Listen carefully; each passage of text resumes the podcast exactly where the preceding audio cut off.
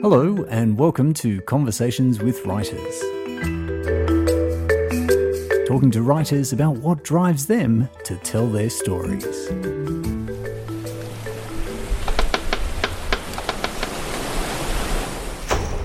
Psychological thrillers are often steeped in psychological theory. And in today's episode, we take a deep dive into the darkness and research of author J.P. Pomare's breakout debut, Call Me Evie, featuring the story of a young girl seemingly held against her will in a small town in New Zealand. Call Me Evie questions the very nature of memory and self. Hello, JP. Thank you for joining me. Thank you so much for having me. Now, JP, you begin Call Me Evie with a quote from Daniel Kahneman, who's a well recognized psychologist, basically the, the creator of behavioral economics. Mm. Why did you do it? Well, I had one, I'd read lots of his work, particularly Thinking Fast and Slow. Um, I don't know, I want to say like five times. And it's a thick, dense, um, it reads like a university textbook, like it's not an easy read. Um, but the reason being is I was just so fascinated by why we make decisions in certain ways, but also the counterintuitive um, nature of um, one, how we deal with money, but two, memories, how memories form. Um, and so the reason I started with that particular quote is because one, it's Daniel Kahneman speaking quite candidly, like um, in his in the book, he's very quite serious. But this was on an NPR, I think it was a podcast or a radio show, and he's just sort of himself. Um, I found that quite refreshing.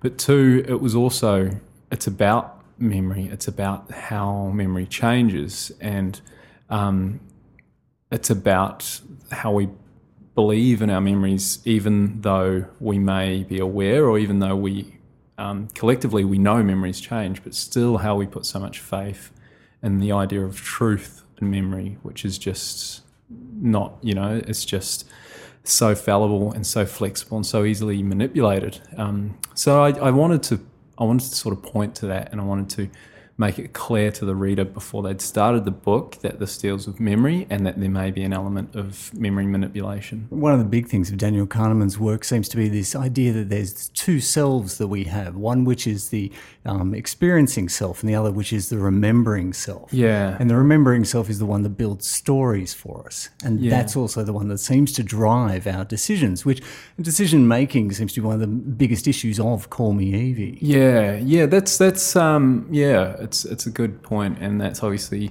um, you know, it sounds like you've done a reasonably close reading of the text because with so with Daniel Kahneman's work, um, the two selves, the experiencing and the remembering self, um, things like when we so when you experience something, um, regardless of how happy you feel when it's happening, your perception of that will be is purely dictated by your memory and your memory is dictated by what's called the peak end rule. So even this is a really funny quirk of memory. So the peak end rule is you whether so you will rate an experience based on the emotions you felt at the peak and the emotions you felt at the end regardless of how long the experience was and, and a whole host of other factors. Um, so you could have a horrible time um, for 10 hours, but at its peak was really happy, and at the end you're really comfortable. And that f- you remember that as as better, as a better experience than if you had 10 seconds and but all 10 seconds were horrible and there wasn't any sort of happiness or any positive emotional experience at all throughout that process in those 10 seconds. So the, things like that, these biases in the brain um, I think I will always write about them and they'll always find a way into my work. And you're right, this idea that, of how we build narrative. So that's one point, um, it's just the peak end rule, but there's all sorts of biases that sort of are rules for how we define our experience.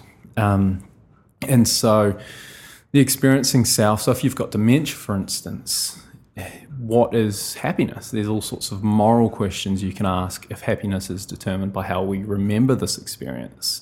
Um, in the same way you take photos when you're on holiday and then you reflect on upon the photos and although at the time you might not be that happy because all you're doing is taking photos you remember that this holiday is so fun because you can look at these photos so and, and in that way you can reminisce about those experiences so there's just you know, there's all sorts. It's just such fertile ground for a psychological thriller. Um, and as you said, that narrative in the story, I wanted to tap into that. What is real? What's Kate experiencing? Um, you know, how's her perception of the world shaped by her memories, which are shaped by her experiences, and all sorts, all the sort of biases and all the luggage that comes with when you do reflect upon experiences, particularly when you are very emotional or very drunk. Two things that can really colour your your perception of that experience as well.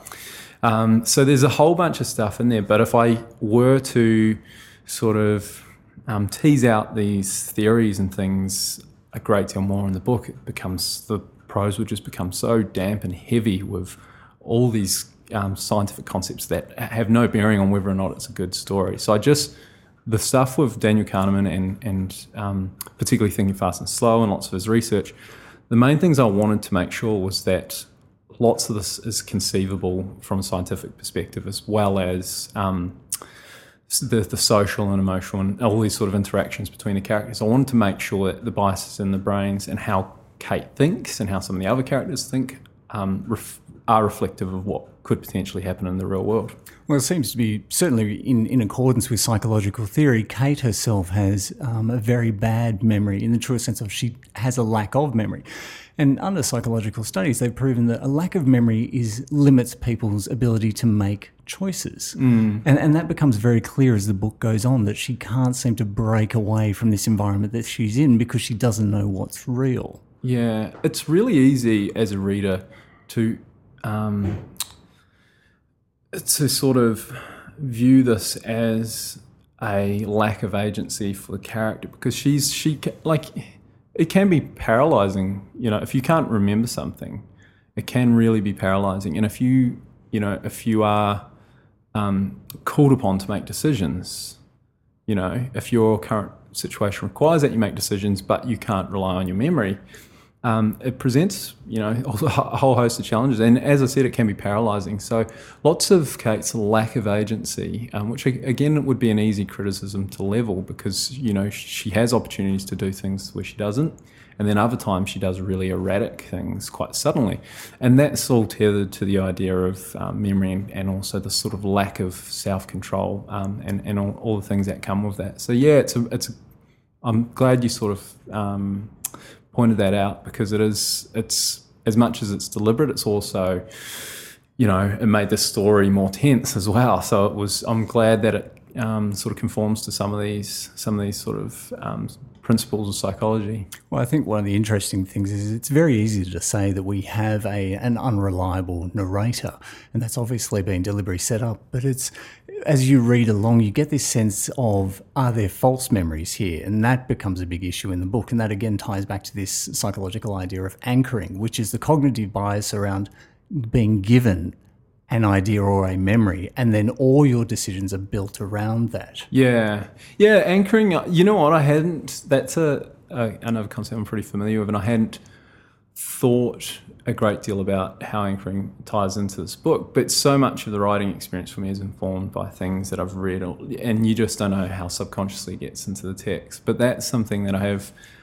um, I've read a lot about. When you, you know, my background's sort of in the more marketing side of things, so you, that's a concept that you talk about in, in marketing, like this sort of price anchoring and things like that. And I'm so familiar and aware of the effects of of this. Um, but I hadn't thought about it. But yeah, it's you're right that she, Kate is, um, like I said, there's this sort of she's tethered to certain concepts and ideas, and they, they are from memories or false memories. But you're right. There's that she sort of all of her decisions are kind of informed by her perceptions of other characters and things that have happened, particularly with her friend Willow. That sort of anchor, anchor. Yeah, that's that's another really interesting concept that I myself hadn't thought much about, but it's definitely present in the text. You started writing this around 2014, 2015, I think. Is that correct? Yeah, yeah, yeah. Okay. It's how much were these ideas playing with your head? Because it seems to have informed a lot of your short story work in the Yeah. last couple of years as well. When we look at things like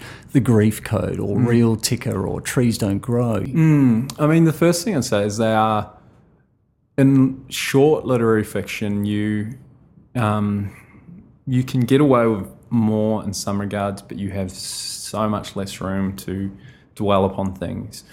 So you're called upon to at once be more subtle, but also freight your language in a way where you can convey more emotion, more more meaning. Um, so I find short stories um, one, that it's such a good way to cut your teeth as a, as a writer, but two, I also find them um, probably more challenging to write on a sort of sentence level. Um, so these ideas are really present in my short fiction because, I mean, most of those stories were written probably before or around the same time as Evie, but um, I was sort of purging ideas in a way in these stories. I was, I was I was I am endlessly fascinated by the human brain, and that- that's that's one of the main sort of I guess that's central to all my work so far is the human brain and how it shapes um, experience and um, the physical, even the physical side of the brain. In one story, I um, one of the characters is this might be a real ticker. Um, they're talking about when you you can hold a heart and a brain in one hand each at medical school, and they're roughly, you know, the brain's much smaller than you would imagine it, and the heart's much bigger, um, which is like just such a like ham-fisted metaphor. But also, that's the things like that I find really interesting because our perception even of the human brain is is informed by um, you know these sort of age-old images of having a big or a small brain and how that reflects your intelligence and stuff and so and a and like the heart seems like small and frail compared to this big brain but side by side essentially you know they're not it's not an enormous difference in size not nearly as big as you probably would think so um, I like that it is I like that these things are popular and well known, but we still don't.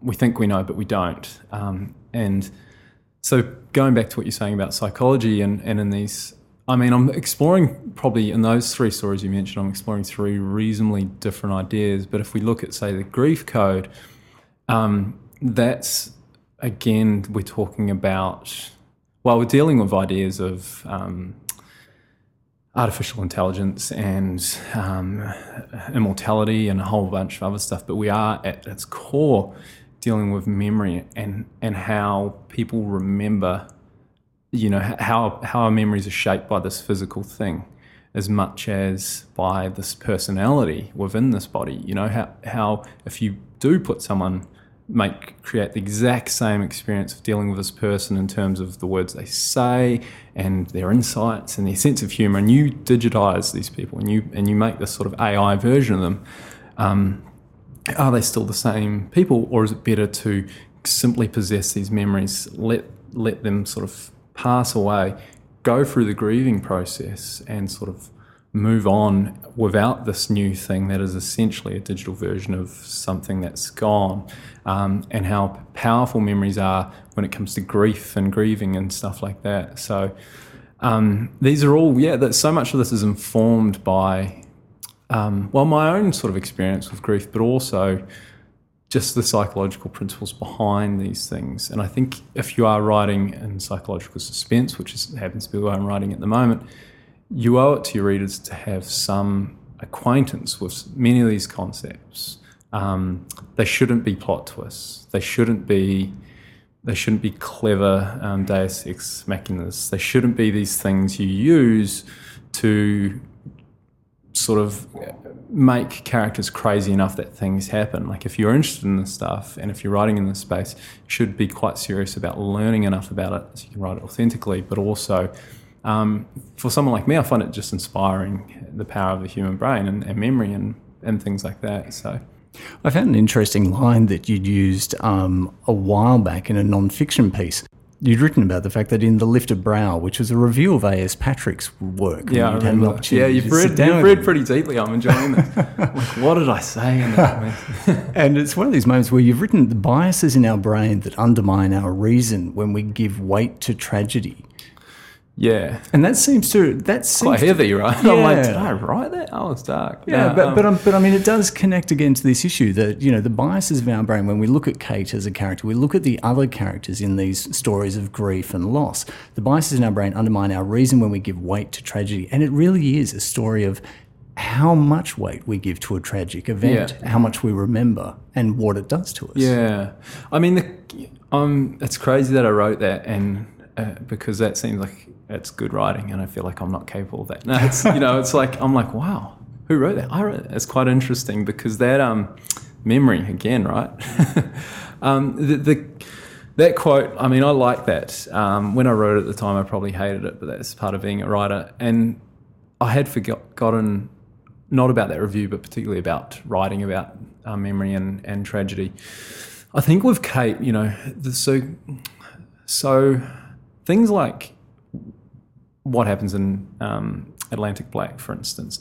But you know, when we do give weight to tragedy, we you know, grief's been studied so many times in so many different ways, and there's there's the sort of you can look at it uh, purely scientifically, or you can have more of a sort of holistic or a more of a sort of psychological kind of approach. Um, that's perhaps less of the scientific method and more um, intuitive. You can view how people respond to tragedy, and you can make draw all sorts of conclusions and assumptions based on that. Um, so I think like the seven steps of grieving or whatever, you know, like there's all these sorts of ways of um, of discussing and intellectualizing this totally natural process of feeling really shitty when something horrible happens. Um, but I say that, but I still subscribe to some of the core sort of ideas and principles surrounding grief and memory and how. So, for instance, like you're always going to view people who have died as this, sort of martyr, you know, or, or as depend, you know, depending on how they died or whatever. But you're always going to sort of 99% of the time, Hitler's probably not going to ever be looked at favourably. But many people, after they pass away, will overlook some of the shitty things they might have done or said or who they were. Um, and particularly, you know, certain celebrities, all of a sudden there's this outpouring of grief from actors or musicians you haven't listened to or heard about in such a long time, but because you're emotionally tethered to like who you were when you listened to them and, and it sort of signals the passing of time because you're no longer that person. There's all sorts of reasons why we feel or experience grief when famous people die. So I know I'm rambling now, but my point is we can, um, when you do look at grief and when you do think about um, particularly people who have died, you have to appreciate there's all sorts of biases and there's all sorts of protective measures. You, you, your brain and your psyche are really good at insulating you from um, these sorts of deep or, or emotional breakdowns. And so, in Call Me Evie, if we can relate that particular quote back to Call Me Evie, you know, um, something happens, and it's it's hard not to talk about it without talking about spoilers. But something happens that's quite sort of shocking or terrible, um, and that can affect memory, absolutely. Um, particularly if you uh, were in some way involved or present when it happened. Um, so people who have experienced great trauma um, will often, for instance, they will they'll disassociate when that when they're called upon to recall this sort of trauma. That's not completely removed from Kate's experience. So the brain can do all sorts of things to protect you from from memories and from trauma and from tragedy. Um, and so lots of what's happening in this book with Kate is is this sort of natural psychological um, you know insulation or protection from some of these really scary dark horrible things that you don't want to think about Well, that also comes back to Daniel Kahneman's work again, which is the, the difference between the experiencing self and the remembering self is how they both determine time. Mm. And that plays out very strongly within the book because you do play with a sense of memory, but also a sense of time because the book is constantly breaking between before and after. Yeah. I mean, there's so there's cause and effect, and I want like the idea of mingling them. So, so effect and cause are, are being sort of exhibited concurrently or or sort of in these parallel narratives. Um, so that was more of a decision. You know, the before and after. I think that's great for thrillers. I think I like that sort of two strand structure. Um, but there's also, yeah, you're right. There is so often I'm when I'm showing the reader the past, I'm calling upon Evie to recall or Kate to recall um, recall these events. So yeah, that's another good point because it's it's not something I had actively sought to do. The decision was a structural decision based on um, that idea of cause and effect, but there is also that, yeah, the, the memory aspect of it as well. Yeah. There's a line you've used in a couple of different stories over the last couple of years as a descriptor for the loss of memory, which is um, the way someone might watch a river in which his best friend was once swept yeah. away. Yeah, you have read a lot. um, I the reason I like that, I mean, I think it's not uncommon to recycle some of your favorite favorite lines, and the reason I really like that line is because of what the so it's easy to imagine, um, but it's also what the river sort of represents. So in one story, if I remember correctly, it's about dementia um, and the loss of memory, um, and and I believe the dad is looking at um, his wife and she is dementia's the river, and he's lost his wife to dementia, um, and that's to me like like a surging river represents you know the passing of time as well, um, and you can't swim against you can't sort of battle against it, um, and I think memory and time, yeah, like you said, that's that's so central, and it's it's also you know everyone um, your memory changes your whole life. You, you know you you don't necessarily, not all of us will lose our memory, but lots of us will lose certain memories um, and will remember things in different ways. And we will certainly, short term memory, um, we're likely to have short term memory issues by the time you die, you probably will. Um, certainly to the extent that you're not as good at remembering when you're old as when you're young. You're that's going to probably happen to everyone. Um, but the interesting thing for me, and that's that's tethered to time. So memory and time are, are sort of you know they, they they are the answer, the same answer, you know, two different answers to the same question for me.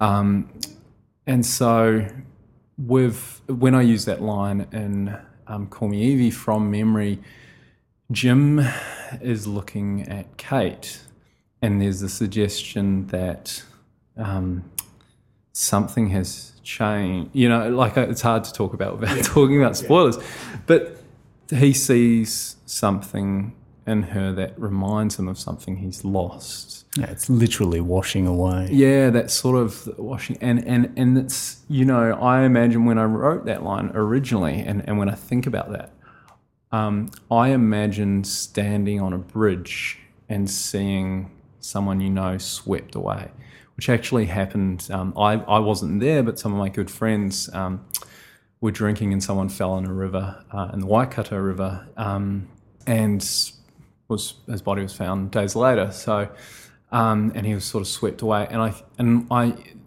although I wasn't there, it's such a powerful image, and I just and it was you know it's such a horrible thing thinking about it. Um, just the idea of you know you know such a clear image for me, and it's it's um, still quite emotionally raw. It's something I don't like to think about. So when I wrote that line the first time, that's I think that's probably where my head was at. Is this is the way we lose people as well.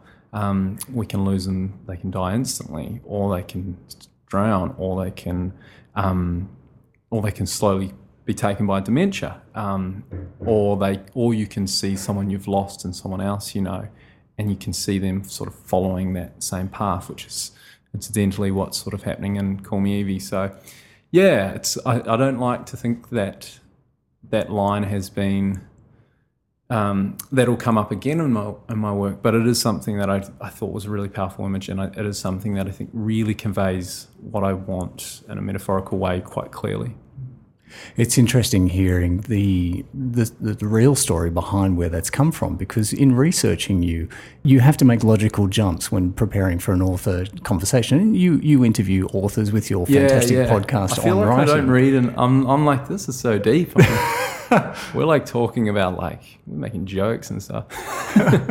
But, but in the research, one of the leaps I was making with that line, I was wondering if any of it had related to something a little lighter, which was you spent time as a teenager on a tall ship and you were taught Yeah. a valuable lesson with a cabbage.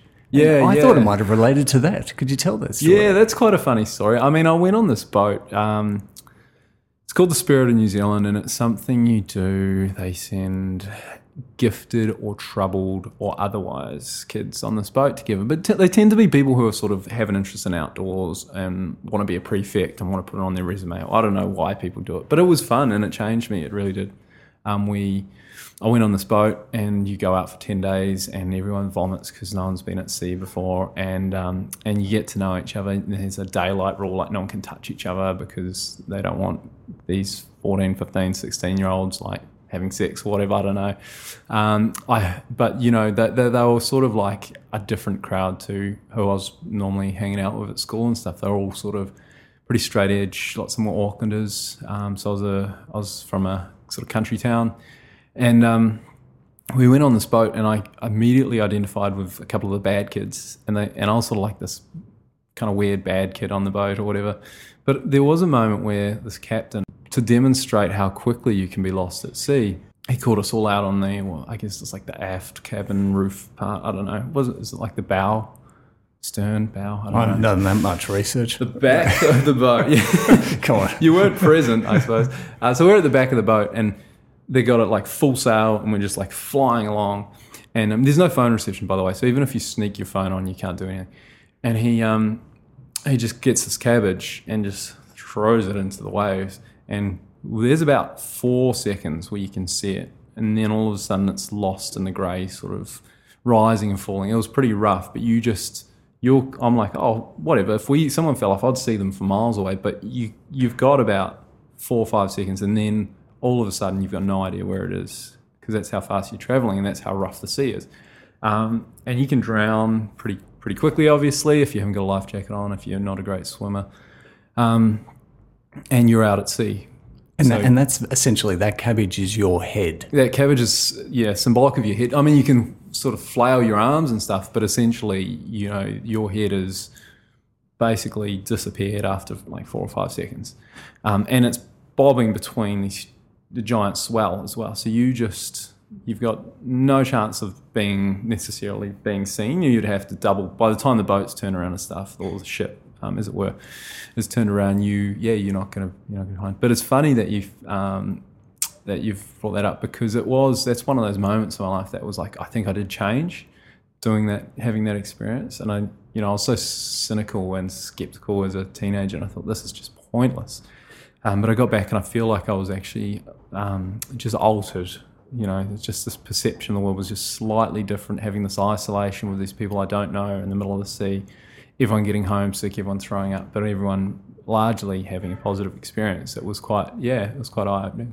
And do you think that sort of started this wandering spirit that you had for the next couple of years? Because I mean, you're, you're very well travelled. Yeah, no, I've been. Yeah, I mean, I've been around. I have travelled a lot, but um, I'm the youngest kid, so in in our family, um, you come from quite a, a large, extended a family. very big extended family. But my four brothers and sisters, there's four of us. I'm the youngest of us four, but I'm the youngest of like eleven of dad's kids or whatever.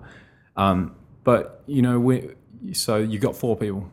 One brother's the first to get kicked out of home. He's done that. I don't need to do that. One brother was the first to go to uni. Um, sister was like the kind of show off, like you know, not like actor sort of, but you know, like had that sort of bigger personality. And so all the roles are sort of taken. And I think you know, there's so much science about where you sit and how that influences who you become. And I always think that's bullshit, but I I actually agree that I wasn't as compelled to be this sort of straight laced account- accountant because that's what my brother studied. Um, I got to witness my eldest brother have these sort of breakdowns and like get kicked out of home and get beaten up and like live on the street. You know, I, I got to see my eldest brother, out of us four anyway, my eldest full brother.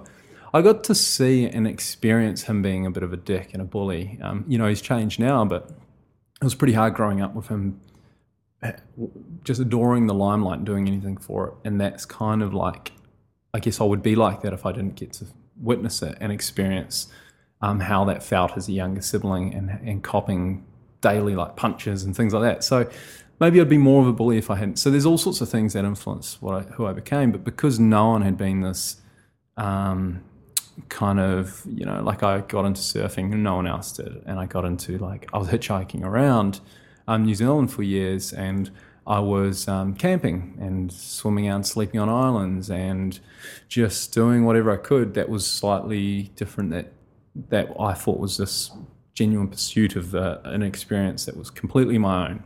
Um, and I think when you're the youngest, you don't, you, you know, you, some people would want to follow in the older brother's footsteps, but I think most people want to sort of cut their own path.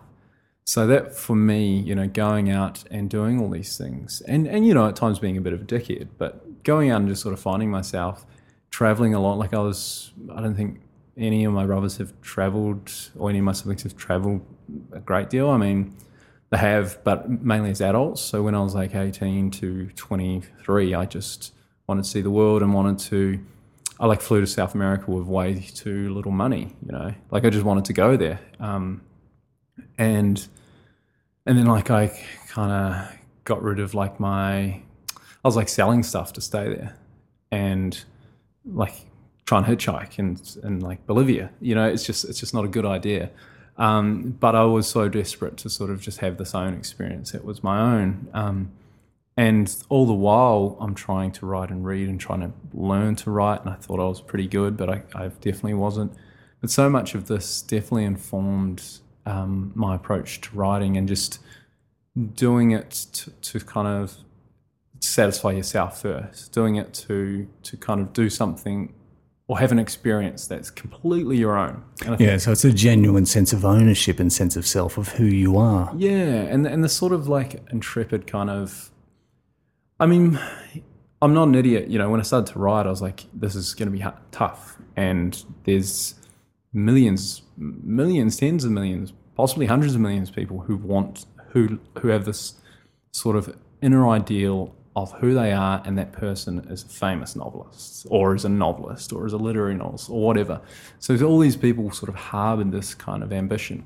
And so I, I thought, well, you know, I'm probably not in the top 0.1% of people who actually get to have that sort of dream come true. So I was fully aware that the odds were completely stacked against me in the same way when I flew to South America with very little money. I knew, you know, I'm going to come back with my tail between my legs. I'm not going to learn the language um, there's going to be some pretty tough nights, whatever. Like I knew that in all likelihood that's how things turned out. But Do you think it helps that there's almost this attitude of well, there's I have nothing left to lose at that at those points because you can't turn around. Yeah, it's it's not. It's a little bit backing yourself in the corner. I I mean I have the privilege of knowing I could always go live with my dad if if I was completely stuck. He would get me a ticket home I, th- I, and I believe that now. Like if I was in, if I was ever in big trouble, I feel like my dad's a phone call away. I feel like um, he would have the means to potentially help me out. You know, to to a certain extent. Like if I hit someone with a car. Or you know, like there's certain there's certain circumstances he's not going to be able to do anything. But we, we wonder why you've chosen a dark novel. if, I, if I hit someone with a car, well, you know, like if I was going to prison, he's not going to be like, oh yeah, I'll ring the prime minister. um, so you know, but as and as far as he would, you know. As far as he could, he, I feel like he would, and same with my brothers, and that's a real privilege as a writer to know there is a sense of safety net. You know, um, so, as much as I want to say, oh, I'm just this risk taker that'll do anything, I also have the, the privilege that most people don't, and that's that if things really went pear shaped, I have the security of, of family who would definitely support me. Um, so the, there is that as well, but it's also this just the idea of doing what you want to do and being and just not necessarily having the balls, but having having the um, the, the, sort of energy that if no one else likes what you're doing, you're going to like it. You know, if you don't sell a novel or don't sell a short story, let, you've got this sort of satisfaction of creating something. So I think that's probably the parallels between travel and writing for me was just the sense that it was all my own. and I was sort of doing something different that I wanted to do, and that experience was genuine. You said then that you knew how hard it was going to be to try and become a professional writer. One interesting thing I've heard you say elsewhere is that actually, through your podcast, talking to other writers, it actually helps you deal with the arrogance of trying to become a writer. What do you mean by that? Yeah, so, you know, so I start writing, and I think, cool, win the Booker soon. And you think that, you know, I think everyone's like has this weird dream they're going to like write this bestseller and, and it's going to just sort of happen. Um, not everyone, I think if you're just an arrogant little shit, you, you think things are going to happen for you. Um, and like it's failure at first that sort of numbs you to this. So you want to fail a lot if you are that arrogant, if you do believe that things are going to happen, if you think you've already you've you've already got the materials to do this, you need to fail so much before you fully appreciate how difficult this thing is. So I think I failed a lot, and that kind of grounded me. And then meeting other writers. So, but then that's you kind of that's a different thing because you're not good enough, right? You just you you begin to realize you need to put in a lot of work. So you do that, and you put in a lot of work. And then when I met writers, it was that sense that I had gone so far the other way that it'll never happen, and I had this really defeatist sort of attitude. And um, and I started the podcast because I wanted those insights. Like, how did you do it? How did how did it work for you?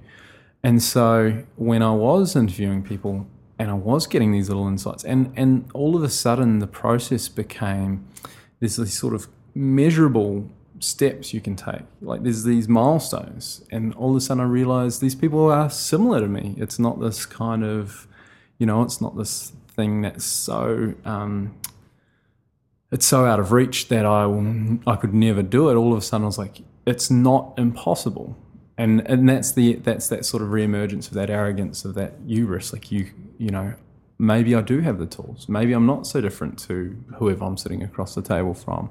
This person's describing experience that's really similar to where I am. They were they were going through this. Why not me? So all of a sudden, um, you become very aware of the realities of the industry and you become very savvy to what it takes to be a writer and you have to be in the top certain percent and everyone wants to do it. You become aware of that and the statistics and everything really beat you down. You know, J.K. Rowling was rejected a million times or whatever. And you hear these stories and, you, and it really gets you down. But then in meeting writers, you realize it's attainable. You, you, they tell you about their experience and you say, this in many ways parallels my own. The second book is done, which is set around a cult yeah. and is to be released next year, to 2020. And you're already onto the third at this point? Yeah, so I've had a whole bunch of false starts for the third. It's funny, like everyone's, people are quite surprised that I've written the second. And the only reason I have is because of the podcast. And everyone's like, start the second straight away. Don't write the second when you're touring. Because, like I said, right now, I don't have the time to be bored enough to fully immerse myself in the story. So um, I wrote the second really quickly, edited it. I'm going through structural edits with, with my publisher at the moment. I've written one manuscript of 70,000 words, which I'm not going to go back to for a while. One of 50,000 words, which I'm not going to go back for a while because I'm just not ready. I don't like the story. I've had a couple more false starts. We've written sort of five to 10,000 words and just hated the character or the story or the setting. I have got a really, really good idea now that I'm like saving and I'm building up, and I'm like, I'm gonna wait until I'm the perfect place when all the touring stuff's finished and everything, where I can just sit down and get the story out because I really like it. So I'm sort of saving that one. Well, JP, uh, Call Me Evie is has been highly successful. It's a terrific read. It's dark, it's brooding, and probably the greatest way I could describe it, it has this overwhelming sense of dread throughout the entire novel. And I really look forward to reading what you're doing next. Thank you so much for having me. Thanks, JP. And you can find Call Me Evie in all good and evil bookstores and online. You can follow JP on Twitter at JP Pomare, and you can follow us at ConversationsWW. Next month, we'll be back with something completely different, so please stay with us. This has been James Rickards for Conversations with Writers. Thank you, thank you, thank you, seriously, for listening.